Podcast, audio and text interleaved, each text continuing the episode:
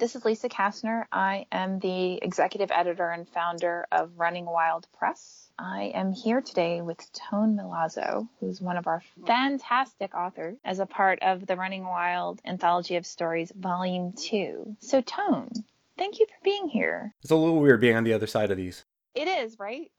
Why don't you just tell us a little bit about yourself?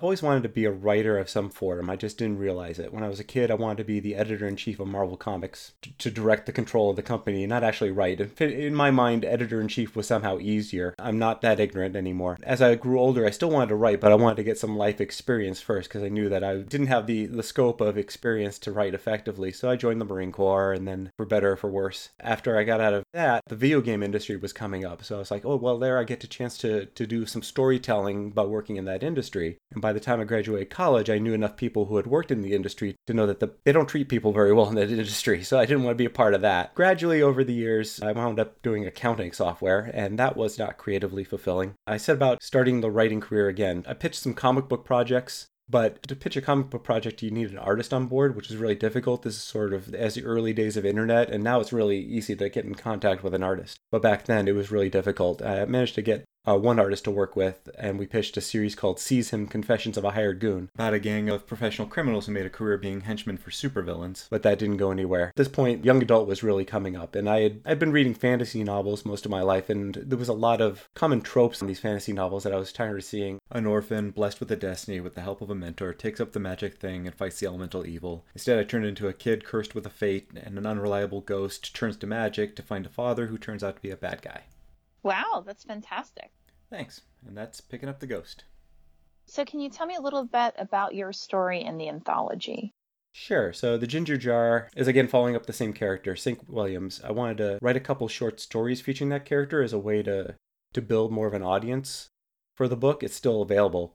When a book's been out for a while, you feel kind of silly doing book signings or book tours or something like that. But writing short stories featuring that character and then adding your, your tagline at the end saying that, that hey, this you like this, there's more out there.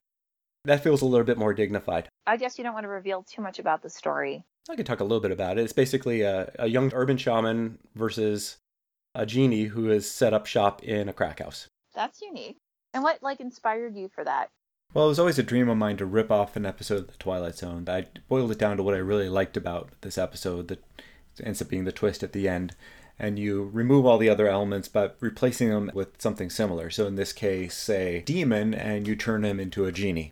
Then I looked at genies in pop culture, and I found one in Oz. He was called the Red Genie, and he lived in a ginger jar. A lot of his imagery of the genie I have in this one is from that character. So he's got ear, the piercings in his ears, and the red color, and the fact that he lives in a ginger jar. Mine is much more creepy and, yeah. uh, and hostile than the one in the Oz books, of course. But yes, absolutely.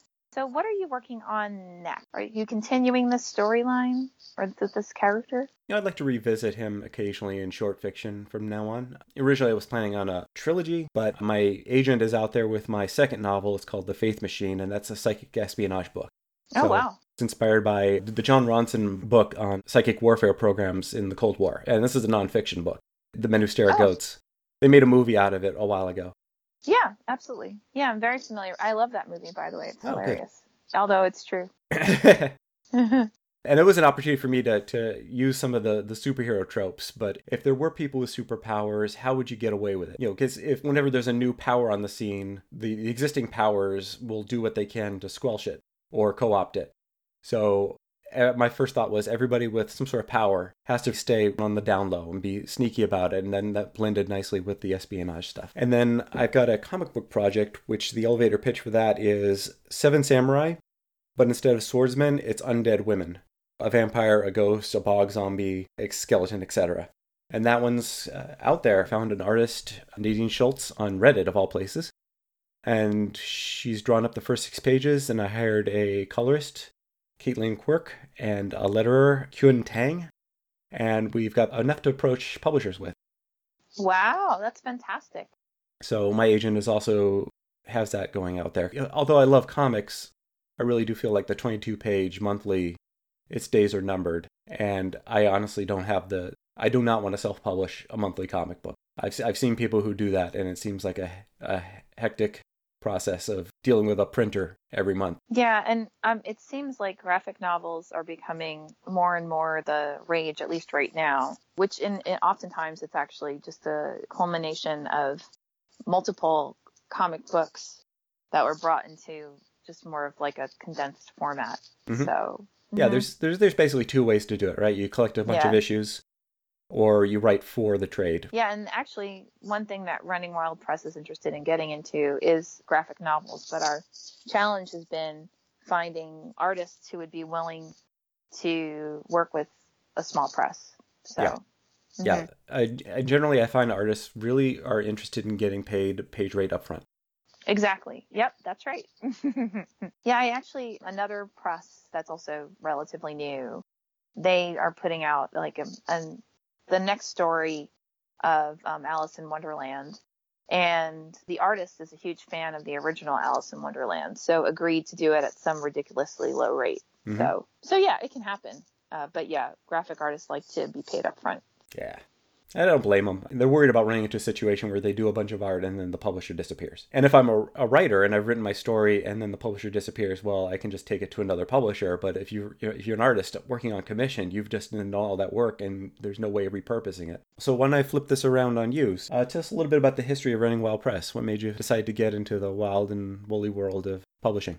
I've actually been in the writing and publishing world for about 15 years. And uh, I used to run a writers community in Philadelphia that attracted students and instructors from all over the East Coast. I was the president of an organization called Pennwriters. I've been published in various magazines and journals and at one point, I was one of the editors for a small online journal called the Picolata Review. And we published a small, small short story that became Jamie Ford's The Hotel on the Corner of Bitter and Sweet, which is a worldwide phenomenon. And I've been, I was very honored that Jamie actually thanked myself and the primary editor, Mark Pettis, for publishing that short story. Jamie's a fantastic person as well as a great author. So, because of all the places I've been and the things I've been a part of, I have had the opportunity to read tons and tons and tons of amazing stories. And I started noticing that among the stories that I've read, I'd read ones that, in my opinion, maybe it needed a light edit, maybe it needed a little bit of a direction in terms of concept but nothing major, right? Just a slight course correct. And you could publish this and it would be great. It, would be, in, in, my mind, it was a bestseller. I would tell the authors this, like, hey, you, sh- you could do X, Y, and Z. This would be amazing. You should send it out. And they would. I'd follow up and I would find out that it wasn't that the story wasn't good. It wasn't that the writing wasn't great. It was that it didn't quite fit neatly in whatever box of that publication. And I was actually experiencing the same thing. And I actually I have an MFA. I've written about four books and one memoir, as well as tons of short stories. And I would send out my manuscripts and they would get turned down. And it was typically, I love the story. I just don't know where to put it on a bookshelf. I don't know what house to sell it to. I would also get the same feedback from mentors of mine. They said, This is great. Your timing's just off wait a little while and then send it out again. It's just that the market's not ready for it. I heard that enough and I saw enough great stories that I thought, you know what? I'll make a place where those stories that don't fit neatly in a box can find not only a home, but find readership. And that's what started Running Wild Press. We started two years ago, actually a little, a little, slightly more than two years ago. And as a way to find authors, we targeted different groups online that we knew already had a decent number of solid writers in it and just said open submission, send us anything narrative poem, short story, nonfiction, but like short story length. And that for us was a way to find multiple authors that possibly, if, if they chose, and if we chose, we could have a longer term relationship with and continue to publish their stories. In two years, we've already put out seven books, two story collections. I call them story collections because they actually do include nonfiction, fiction, and narrative poems. One anthology, one single author story collection, and two novels. And we already have a catalog that goes out to about 2021. It's not complete because uh, we basically target around between five and seven publications per year. Enough to drive me and my staff crazy, but not enough to hopefully give up on quality, if that makes sense. Absolutely. So this anthology in particular goes all over the place as far as genres go. There's a, uh, I would say about 50% genre fiction, either like fantasy or, or, has a fantastical element to it. Given that that genre isn't a tangible thing, is that is that a challenge then in, when it comes to the marketing phase of these books? So interestingly, no, for the specific anthology. So as you know, because you submitted the Ginger Jar, it was open, any genre and any form. And no piece is actually solidly in a genre. So for instance, your piece is, it has, it's fantasy, but it's also kind of a mystery and it has some horror elements to it. You also write a little bit more on the literary side because you're heavy in description, which is great. It's needed for the emotive aspects of the piece. And you could also argue that it's young adult, but due to the ending, I think you would have had a hard time actually positioning it as a young adult piece, which anyone listening to this, read the story, you'll understand what I mean. so just the ginger jar itself, I mentioned what, five genres, mm-hmm. 6 mm-hmm. that it really does encapsulate.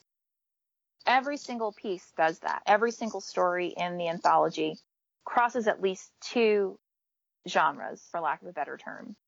And what I found is that so my job as the executive editor is to take the all like I accept the pieces that I think are good, period, and that don't fit neatly in a genre. And if it does fit neatly in a genre, we turn it down, but we tell them what their genre is because some people don't know believe it or not. And then my job is to structure the overall collection in a way that will keep readers engaged. The first story is typically almost like a flash fiction piece so that you have an immediate hook. The reader reads it and says, wow, that was cool. I want to keep reading. And then from there, my goal as an editor is to holistically provide an emotional journey for the reader. It may not be an arc of an emotional arc of excitement, fear, love, fulfillment, which would be actually kind of a, a, a nice, neat arc emotional arc. Intentionally structure it so that you're going to keep having highs and lows throughout it. So when you're done reading the entire collection, you'll say, wow, I went on a ride. This was a really cool ride. We also intentionally do it so that the reader is going to sit there and say, you know what, maybe I don't love genies. So I can go to the next story and I'm still going to get fulfilled. Like someone handing you a box of chocolates or a box of candy, you can try one and say, I like this, but I'm not sure it's my thing. I'm going to go to the next one. And you're still going to find fulfillment within that collection. But yeah, interestingly, what we've actually gotten is a lot of people coming back to us saying, I loved all these pieces. There wasn't a single one I didn't like. And they were exposed to story structures or genres that they maybe wouldn't have considered elsewhere obviously we're here selling the collection but I, I, mean sincerely that i really enjoyed every story in this whereas I'll, i read a lot of uh, collections where you know, there's some stories where you're like nope not for me skipping over that one. Yeah. I, rare, I rarely even even if it's by a single author an author that i like you'll find yourself going oh that one's not so good.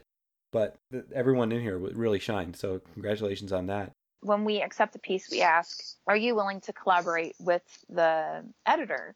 And the reason we do that is there hasn't been a piece yet that at least didn't need a light line edit. And some authors are very married to what they submitted. And it may be because they, they're not used to working with an editor or a concept editor or whatever the case may be. But we want to make sure that the end result is something that it's all of the same quality the voices are very different, the stories are very different, the style's very different. But the reader comes away with it saying, I don't feel this felt even to me. I got an even level of fulfillment and, and quality of story, no matter what page I flip to. Well, I guess I kind of understand where the authors who are very protective of their work are coming from, but you don't get better that way. You need another pair of eyes to look at it. For the Faith Machine, I had my my regular workshop where we met once a week. Then, after I processed that feedback and finished the whole thing, I had another workshop that read the entire thing at once. Then I ran it past my wife's book club for feedback, and then I hired a freelance editor. And even after all those stages, the freelance editor in the development edits, she's found 17 instances of people crossing their arms for no reason. That was my go to gesture for people. So that's after 18 people's input, there's still stuff to find. And uh, sometimes it's a, the feedback that's provided is opinion. What I mean by that is so Tori Eldridge, whose piece Life After Breath was also wonderful. The original piece that she sent, the best way I can explain this is, and this isn't uncommon, so I'm not picking on Tori. I could tell it had a lot of different readers because there were parts in it that it was obvious she was addressing someone's question that may not have been asked within the piece if that makes sense. To me, my job as the executive editor is to read it and say, where are the extraneous tree limbs or where are there like dead leaves or to the editor that you had hired's point, where is there extraneous description or extraneous storyline that maybe doesn't go somewhere. And if it's extraneous description or like a repetition, because that's actually really common too for longer pieces, because most workshops, you can't submit a 100 page novella. You're going to submit a 15 pages here, 15 pages there, 15 pages there. You end up having references to backstory in multiple spots because they don't remember what they read 45 pages ago. When you get in front of an executive editor or your editor, they're looking at the whole thing and saying, why are you talking about the lost wife on page 30, 38, 50, 72, and you're basically in a different way providing me the same information. I only needed it the one time. Sometimes because as an author, you to your point, you've seen it so many times, you don't even realize you're doing it. I mentioned before that I did the weekly workshop and I we were running into that problem where we were having to remind people of something that they had saw 6 months prior. Yeah, exactly. If it was a reader reader, they would have seen it a week ago and it would have still been in their mind. So uh, I will not be doing that sort of one chapter a week workshopping again. So in my own experience, I had a workshop leader. I'd gone to Bread Loaf it's like the grandfather of all writers conferences. And a leader, one of my workshop leaders said he never workshopped at any piece he ever put out there. Jeez. And by the way, he's a PEN Award winner. He's brilliant. He does all all, all alternative fiction, like all um, experimental. And I thought that was really interesting. His comment was, "Well, my relationship ends up being with my editor in the end." So his wife might read the piece, who's also a writer, to be candid, but he doesn't take it to a big group of people. And what I found is that through the years, I have a few people I really trust as readers, and those people I'll have read things. I'd say 90% of the time, their feedback is something that I knew somewhere in the back of my mind because I'm a writer too, as well as an editor. But for whatever reason, I didn't address it in the piece. I get not putting it in front of multiple workshops because you're going to get different feedback depending on who it is. So I've been to Yale Writers Workshop a few times, which is wonderful. If you ever have a chance to go, you should definitely do it. And observed a panel with the editor for the New Yorker. And a question came out about advice to new writers. What she said was they publish they publish stuff that's submitted through the slush pile as well as pushcart prize winners and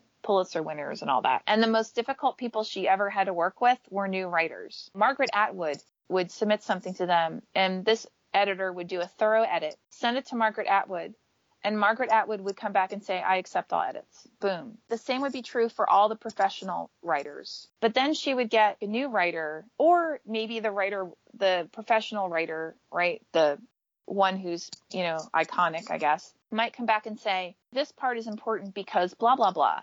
And for this editor, that explanation meant the world. Okay, I get it. Or that didn't quite come across. How can we make that work if that's important to you? So again, it was a dialogue. Her greatest challenges were with new writers who were so married to the story that they would argue changing a, a sentence from passive to active.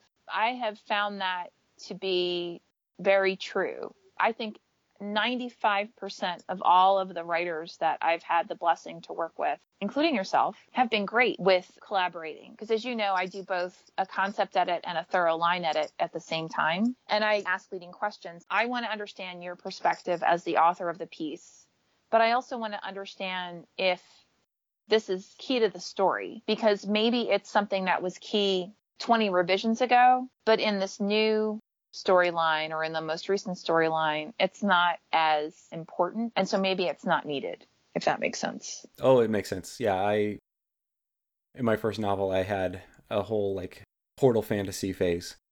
And I had to cut it. Nobody liked the portal fantasy phase but Oh, wow. occasionally references to the halfway world would come up in the dialogue, and I, I missed one all the way up until I got to the uh, ChiZine editor.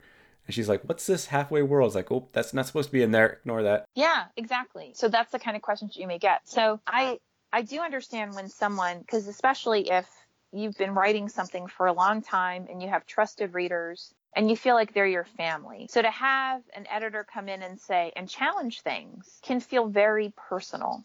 The reality is my job as an editor is to help make sure this is going to be the absolute best story possible in that writer's voice and with that writer's story. My job is not to change dramatically change the story unless you're using cliches a lot. Then i'm not a dramatic change but i'm going to point out hey this is a cliche. Is there some other way we could position this or is there some other path we could take this so that it'll be more engaging for the reader? Because in the end of the day that's what we all want. We all want readers who are going to read this and say oh my gosh this was fantastic amelia's story about the, her new take on king arthur i love the inclusivity of it. I mean, her writing's beautiful as well, and it's a great story. But it was so unique that she took different elements that I don't think I've ever seen put together before, meaning a point in history, the types of characters, even the plot line. The plot line alone, yes, they're bully. Everybody has a bully, right? There's been tons of bully stories, but the way she did it was so unique that it was like how could you not how could you say no to this? So yeah the end goal always always always we want to make the readers just have a fun ride so. Well, I think you pulled it off. thanks. And obviously you pulled it off as well. Thank you very much. thank you for this podcast series. I mean honestly i am so in love with everybody who is in the story collection the the eagerness not just to be a part of it and to be a part of the larger group but also you volunteering to do this podcast and to engage all the other authors. I think you're like a dream come true. So thank you. That's the first time anyone's ever said that about me. The author is me, Tone Milazzo. The story is The Ginger Jar. The anthology is Running Wild Press Anthology Stories Volume 2. The editor is Lisa Kastner. And that is that. Thank you.